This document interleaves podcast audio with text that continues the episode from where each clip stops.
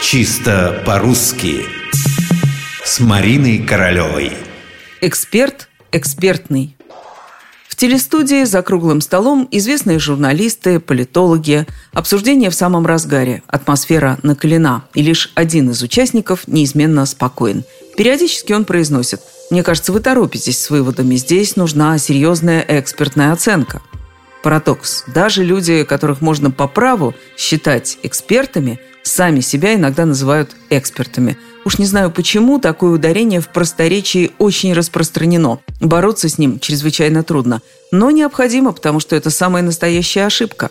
Правильно, конечно же, эксперт, экспертный. Словари дают именно такое ударение, как единственно правильное – Вариант, который прозвучал в телестудии, сопровождается восклицательным знаком и пометой «не рекомендуется».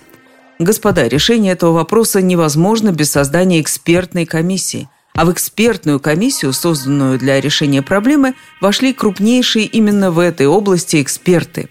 Эксперт от латинского «expertus» – «опытный», а «expertus» от глагола «experio experior» – «пробую, испытываю». В общем, экспертное заключение таково. Слова «эксперт», «экспертный» произносятся только так и никак иначе. В этом сходятся все эксперты.